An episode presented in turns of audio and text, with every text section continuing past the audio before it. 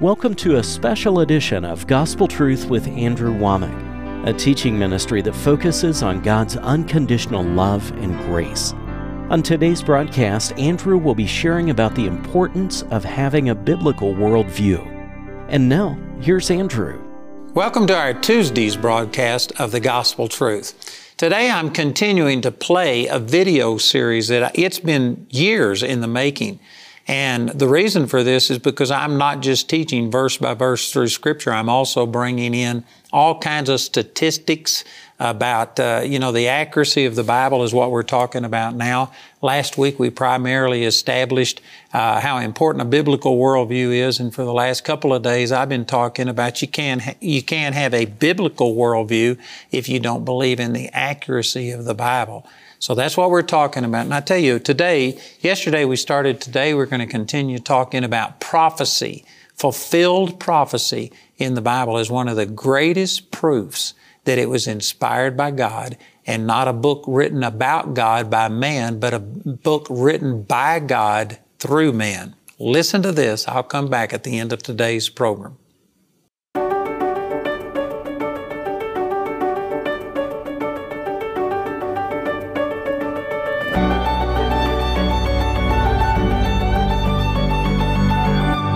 Prophecy is one of the things that convinced me beyond any shadow of a doubt to just believe in the accuracy of the Bible. There are over 300 prophecies recorded in Scripture about the coming of Jesus.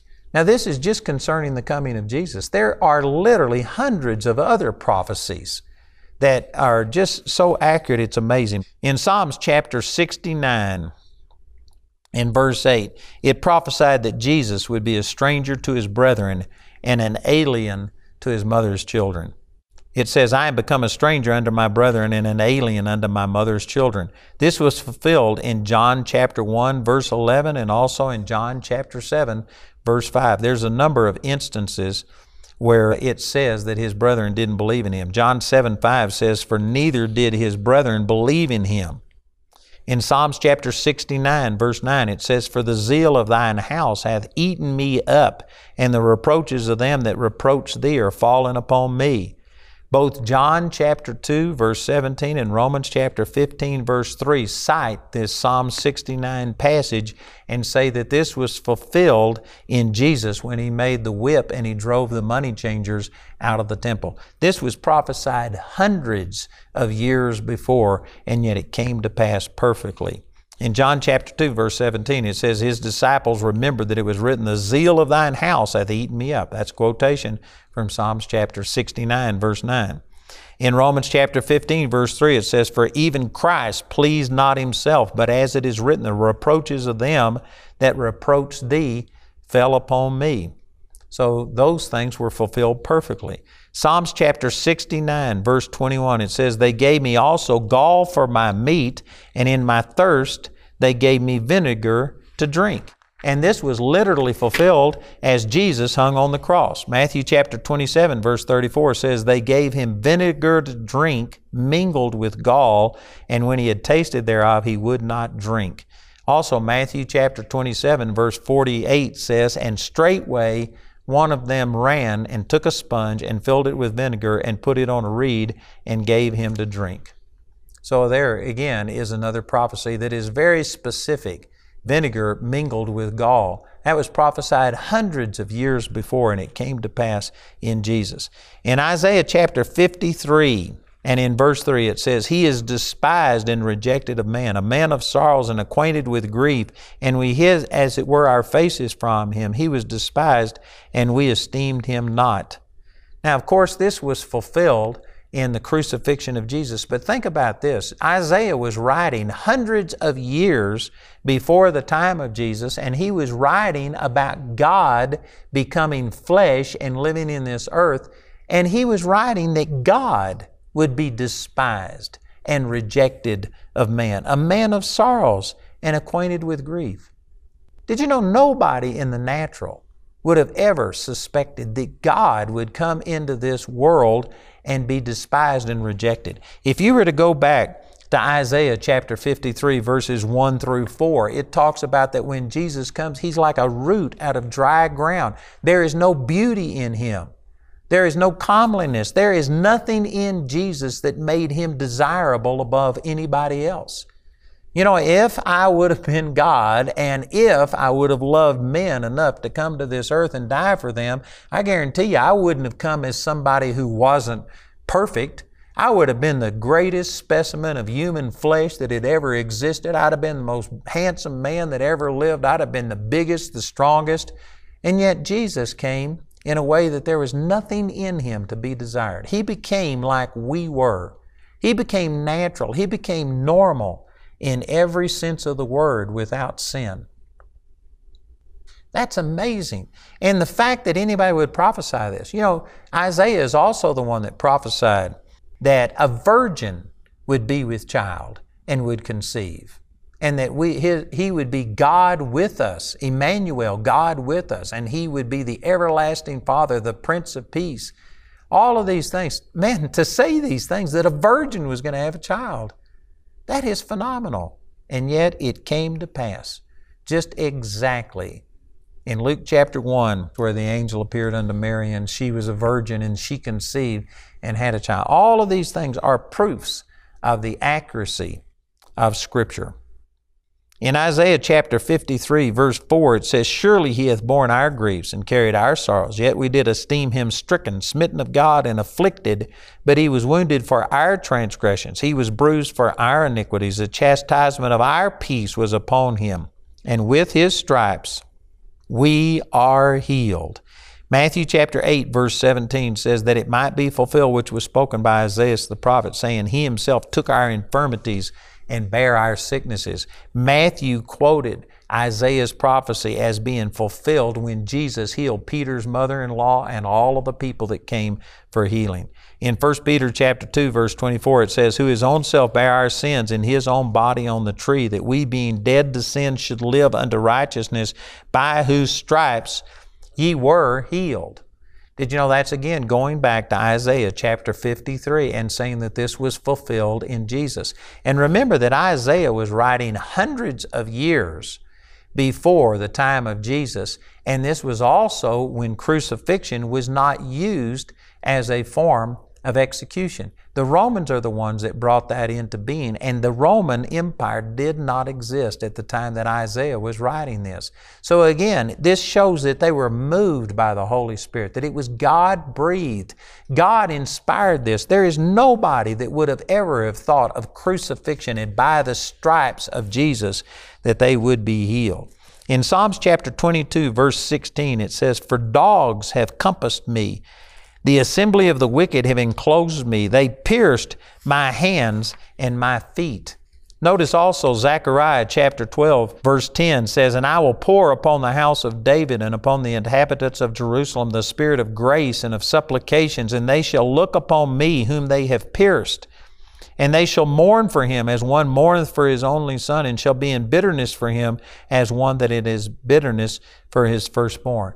So here again are hundreds of years before the time that crucifixion was used as a mean of execution. Hundreds of years before the Roman uh, Empire came into being and crucifixion was put in as the method of execution. And it was prophesying crucifixion, piercing his hands and feet. Look at this in John chapter 19, verse 37. And again, another scripture saith, They shall look on him whom they pierced. That's quoting from Zechariah chapter 12. And so Jesus' hands and feet were pierced and his side was pierced. Also, it says that in Isaiah chapter 53, verse 9, it says, He made his grave with the wicked and with the rich in his death because he had done no violence, neither was any deceit in his mouth. You know, this is amazing to me. Again, hundreds of years before Jesus came, Isaiah prophesied that he would make his grave with the wicked and with the rich. You know, those things are usually not combined. We often say things that, you know, it's the poor people, it's the people who are uh, in all of this, um, you know, tragic situations who do all of these things. And we look at the rich as the refined people and things like this.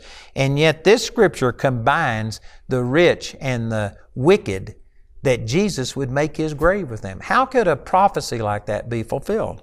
Well, the fulfillment of it was in Matthew chapter 27, verse 38. He was crucified between two thieves. It says, Then were two thieves crucified with him, one on the right hand and one on the left. But Jesus was buried in a rich man's tomb. Matthew chapter 27, verse 57 says, When even was come, there came a rich man of Arimathea named Joseph, who also himself was Jesus' disciple, and he went to Pilate and begged the body of Jesus. Then Pilate commanded the body to be delivered, and when Joseph had taken the body, he wrapped it in a clean linen cloth and laid it in his own new tomb, which he had hewn out in the rock, and he rolled a great stone to the door of the sepulchre and departed. So, anyway, there are hundreds of other specific prophecies that have been fulfilled that nobody could have fulfilled all of them. Maybe some people might have fulfilled one of them, but to fulfill all of these 300 prophecies concerning Jesus, this is, uh, I mean, infallible proof for anybody who's got an open heart and will honestly consider all of these claims. This is infallible proof in the accuracy of the Bible. Did you know when Billy Graham died in February of 2018, the Billy Graham Evangelistic Association put on a documentary about him. I think it was a two hour documentary, and I watched this. And they said that Billy Graham had a crisis himself about the accuracy of the Bible back in 1949 that he was with Youth for Christ. He was preaching with a group of his fellow ministers, and of course, they were using scriptures and preaching, and Billy was preaching that the Word of God is accurate, infallible, and some of his fellow ministers challenged him on that and said, You can't take the Bible literally. God's Word is in there, but you have to pick and choose. There's things that don't fit. And so Billy Graham went through the same thing that I went through when he was challenged over his faith in the accuracy of the Bible. And for a period of time, he began to question that and wonder. And finally, he was out in the woods. The way I remember it was he was praying and had his Bible on a stump and he was praying. And the Lord just spoke to him and said, Billy, you have to accept that this is my word by faith. You just have to believe it. And he made a decision right then that he was going to believe every single verse in the Bible and he said it was a turning point. That was in 1949. It was right after that. Billy's next meeting was the Los Angeles Crusade in 1949. That's when Randolph Hearst said, Puff Graham, and the newspapers took it, and that's when his ministry exploded and everything began to work. I tell you, nobody is going to be successful proclaiming the gospel or receiving all of the benefits of the gospel without believing in the accuracy of Scripture. That's a huge statement, but I believe that with all of my heart. When I resolved my doubts about the Word of God and I said, I believe this, and prophecy was one of the main things that pushed me over the edge, that's when my life began to start taking on meaning. That's when I began to start seeing miracles happen. And to date, I've seen multiple people raised from the dead, including members of my own family. I know probably 40 or 50 people who have either been raised from the dead or who have raised other people from the dead. I've seen blind eyes open, deaf ears open. I've seen God provide financially for me.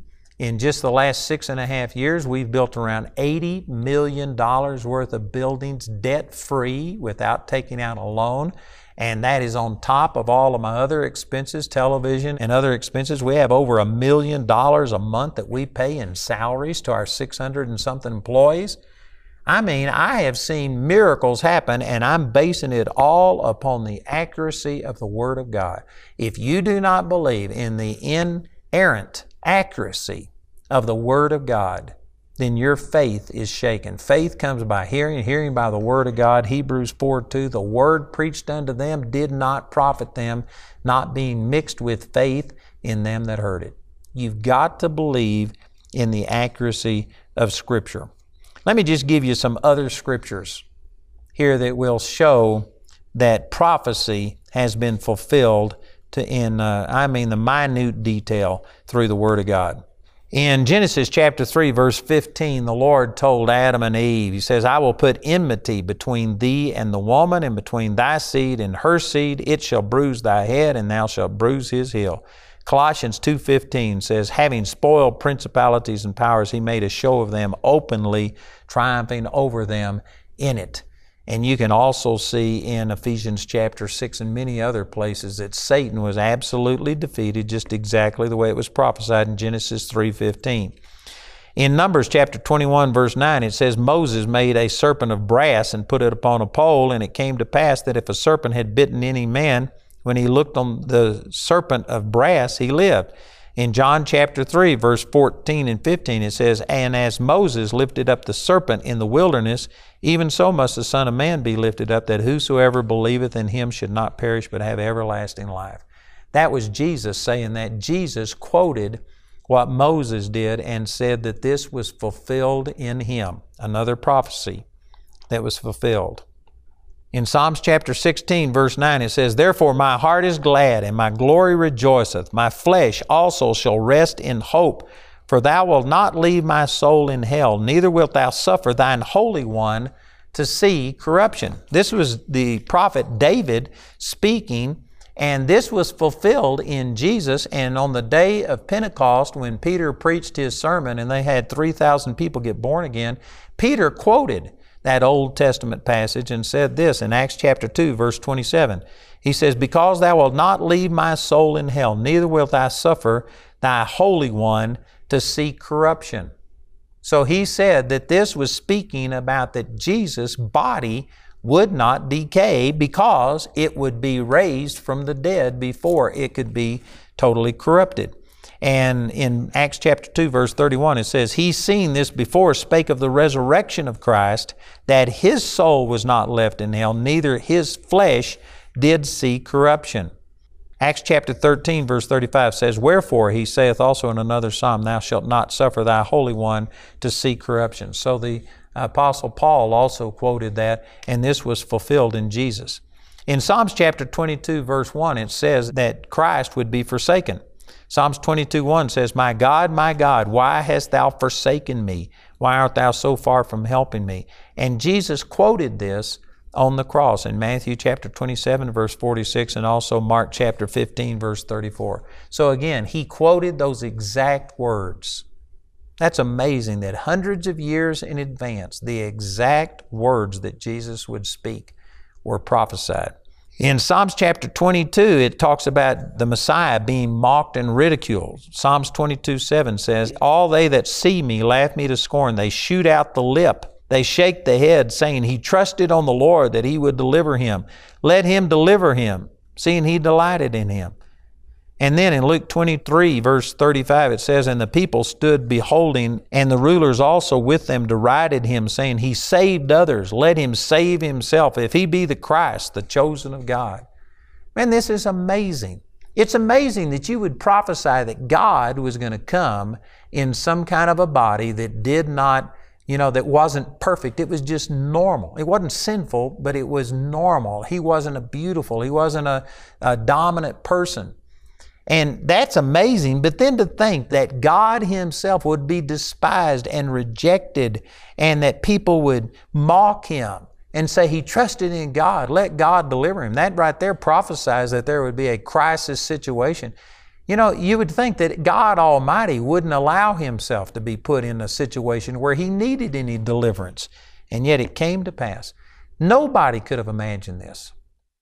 You know, I've often thought of this that there is no other religion on the planet that has the concept of God becoming a man and living among us and then taking our sins upon Himself and suffering the punishment that you and I deserve. Nobody else has ever come up with anything like that. I believe that that is so far out there that carnal mind, even the devil himself, has never come up with a plan, anything like that. Only God could do something like this. Only uh, God, who loves us more than He loves Himself, would ever consider doing something like this. And so to have these things prophesied hundreds of years in advance and then see them fulfilled down to the last detail, It's just amazing. What a verification, validation of the accuracy of Scriptures. Here again are some other prophecies concerning his hands and feet being pierced. In Psalms chapter 22, verse 16, it says, For dogs have compassed me, the assembly of the wicked have enclosed me, they pierced my hands and feet. And remember also that in Zechariah chapter 12, I believe it's verse 10, it talked about this same thing, that they will look upon me whom they have pierced. In Mark chapter 15, verse 25, it says, And it was the third hour, and they crucified him and of course, that included piercing his hands and feet. Luke chapter 23, verse 33 says, And when they were come to the place which is called Calvary, there they crucified him, the malefactors on the right hand and on the left. John 19, also John chapter 20, all of these talk about Jesus' hands and feet being pierced. And then in John chapter 20, verse 25, it says, The other disciples therefore said unto him, We have seen the Lord. But he said unto them, Except I shall see in his hands the print of the nails, and put my finger into the print of the nails, and thrust my hand into his side, I will not believe. That was the Apostle Thomas speaking, and so that right there verifies that these prophecies in the Old Testament came to pass. Another very specific prophecy is about parting Jesus' garments, and for part of them they cast lots, and for the others they took them. So in Psalms chapter 22, verse 18, it says, And they part my garments among them and cast lots upon my vesture. You know, again, if you were going to strip somebody and if you were going to just, you know, divide his clothes among people, they cut some of his clothes and just ripped them and shared them among the soldiers. But when they came to his robe or his vesture, it was woven without a seam. It was valuable, and so for that they cast lots. You know, you, you could have understood people casting lots for the clothes or tearing them and parting them, but to do both, again, that is very specific. And look at the fulfillment of this in Luke chapter 23, verse 34. Then said Jesus, Father, forgive them, for they know not what they do. And they parted his raiment and cast lots. John chapter 19 says, Then the soldiers, when they had crucified Jesus, took his garments and made four parts to every soldier a part, and also his coat. Now the coat was without seam, woven from the top throughout. They said therefore among themselves, Let us not rend it, but cast lots for it, whose it shall be, that the scripture might be fulfilled, which saith, They parted my raiment among them, and for my vesture they did cast lots. These things therefore the soldiers did. Again, that is so specific. You know, you might have chances of them just taking the clothes and cutting them, separating them, but to do both, to take some of them and separate them and divide them among the soldiers and then the others they cast lot, that increases the improbability or the impossibility of something like that happening. The fact that it came to pass exactly as prophesied is once again a very strong confirmation that the Bible is not men writing about God, but it's God speaking through man as they were moved by the Holy Spirit.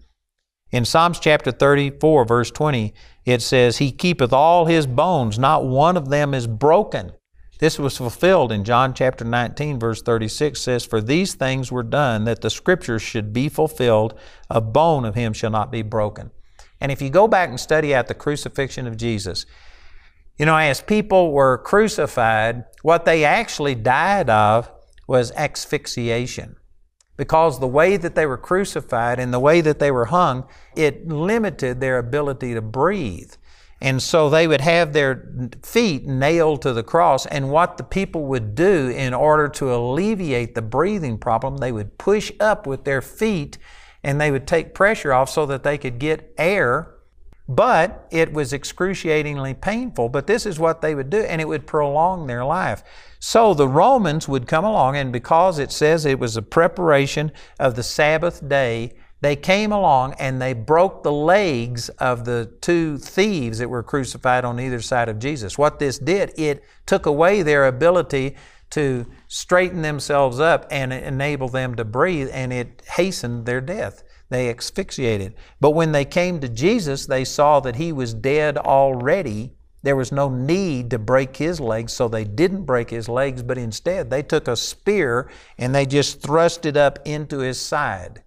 And this is what this was prophesying that not one of his bones would be broken. This is one of the very few instances in crucifixion where they didn't break the bones of the person. I mean, it was prophesied very clearly that his hands and his feet would be pierced. Hundreds of years before crucifixion was a known method of execution. And yet, even though it prophesied crucifixion, it, it prophesied an anomaly in crucifixion, and that is that his legs wouldn't be broken. This is very specific. If you stop and think about it, I mean, there is just no way that all of these prophecies could have been fulfilled, and they are so specific that just one or two of them being fulfilled is amazing. But over 300 prophecies about Jesus being fulfilled to the last detail is a tremendous verification of the accuracy of the Bible.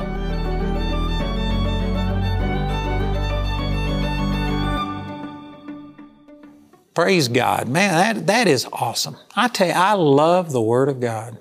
The Word of God has transformed my life. And I believe that the things I've shared today have really helped you. I encourage you to please get this teaching. It will help you, and it will help you to help other people. It's designed specifically for that. It's got this workbook so that you can share these truths with other people. Listen to our announcer as he gives you the information, and then please call or write today. Today, Andrew's pleased to offer his highly anticipated series, Biblical Worldview Foundational Truths. In this series, Andrew outlines the importance for every Christian believer to have a biblical worldview. Each of the 12 lessons in this series include a video, audio file, chapter lesson, and printable PDF wrapped in a single box set containing a workbook, audio USB, and a personal access code to the online videos. Each lesson is full of supporting facts, quotes, charts, and historic visuals. Through the online platform, you'll have lifetime access to all of the videos and digital workbooks on your computer or smart device. Biblical Worldview Foundational Truths is available for only $120. Go to awmi.net to order this valuable resource today for you or someone you love. I'd like to ask you to pray about becoming a partner with us.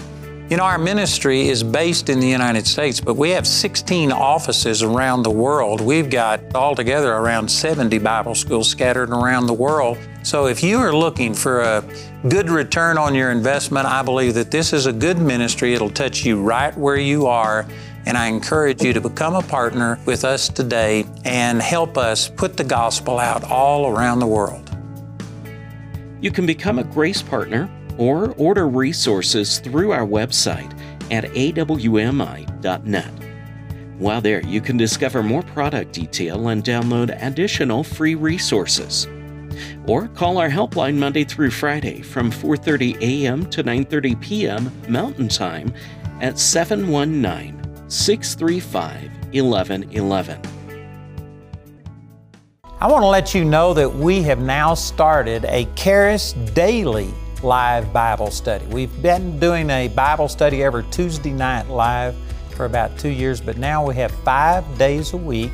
We've varied the times so that we can accommodate anybody's schedule, and it's going to really be good. We're going to use our instructors from the school, and it'll be a blessing. So remember, we now have a Charis Daily live Bible study five days a week.